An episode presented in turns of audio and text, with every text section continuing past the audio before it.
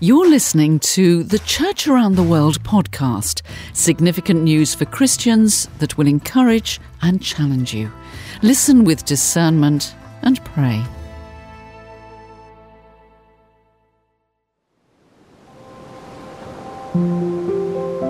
Iceland, an island nation, spans 40,000 square miles of mountains and volcanic landscapes in the North Atlantic. Income from traditional fishing is being replaced by tourism and hydroelectric plants. The fast growing financial services sector triggered a financial crisis and banking collapse in 2008 2009, leading to the demise of one government.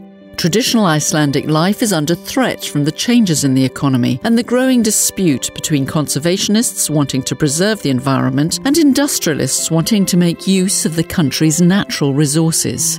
The small number of foreign immigrants in the country occasionally come into conflict with Iceland's traditionally guarded society.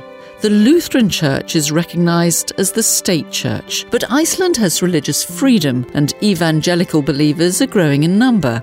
However, the Lutheran Church is also suffering the same challenges as much of Europe declining and aging congregations, low attendance, and a lack of spiritual vitality. The majority of Icelanders are Christian, but biblical Christianity and a lifestyle of following Christ are alien concepts to most citizens.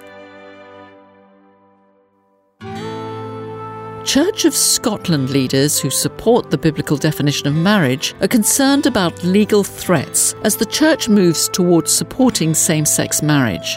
The Church's General Assembly voted in favour of a motion instructing a committee to create legislation for the Church to host homosexual unions. Although safeguards will be considered, some in the Church said they are nervous about being sued if they or others refuse to take part. After the General Assembly's vote, the Church of Scotland's Legal Questions Committee will now begin preparing legislation and report back in 2020. In May of 2017, the Church officially backed same sex unions after debating a report that acknowledged the Bible condemns same sex acts, but claimed Scripture was framed by cultural context. Almost 7,000 people belonging to the largely Christian minority group in Kachin, northern Myanmar, have fled their houses since fighting between the army and a rebel group flared up last year.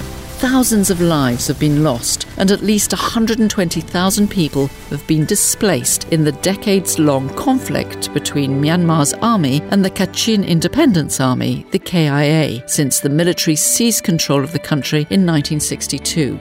According to a source for World Watch Monitor, civilians in the war zone are threatened to leave their house or be killed. Many houses are burnt down by the government soldiers. Majority Buddhist Myanmar is made up of eight major and eight minor ethnic groups, each of which hoped for autonomy after the nation became independent 70 years ago. But some of the world's longest running civil wars still continue there. Myanmar has been called a deeply fractured nation on a political and especially ethnic level. The conflict zones along the country's borders are where most of Myanmar's Christians live, including the Kachin and Karen ethnic minorities, who've faced years of government oppression. Christian charity Open Doors International estimates there are more than 4 million Christians in Myanmar, constituting 8% of the total population. Most of them live in Kachin, where 85% are estimated to be Christians, and in northern Shan state.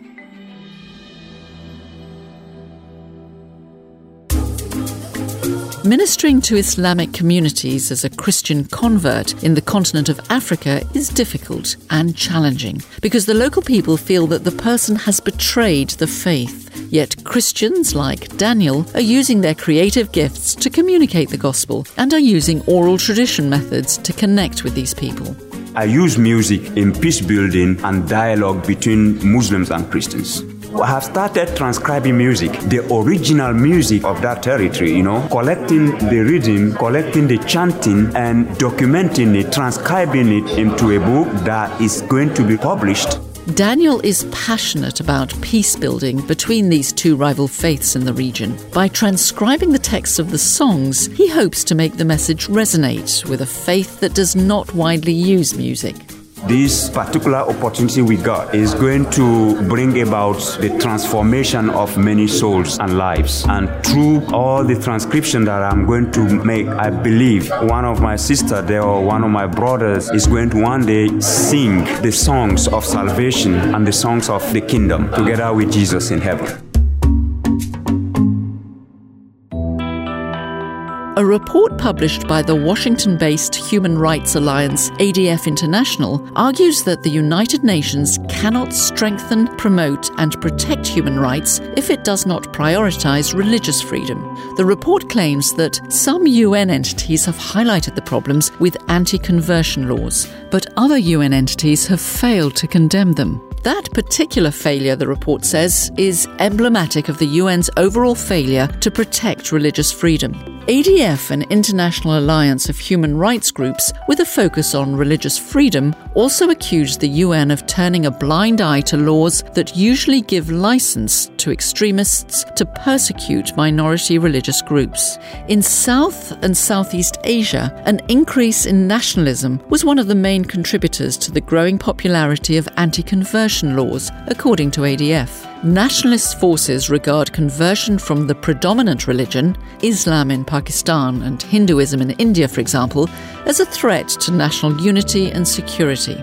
Anti conversion laws have been passed in India, Nepal, Myanmar, Bhutan, Sri Lanka, and Pakistan. Nepal and Pakistan are members of the UN's Human Rights Council, but those countries are where it is most difficult to live as a Christian.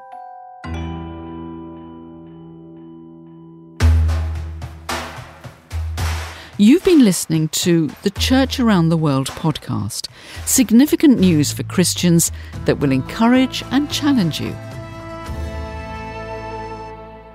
For more information about the print version of this program, visit churcharoundtheworld.net. The Church Around the World podcast is brought to you by Tyndale House Publishers.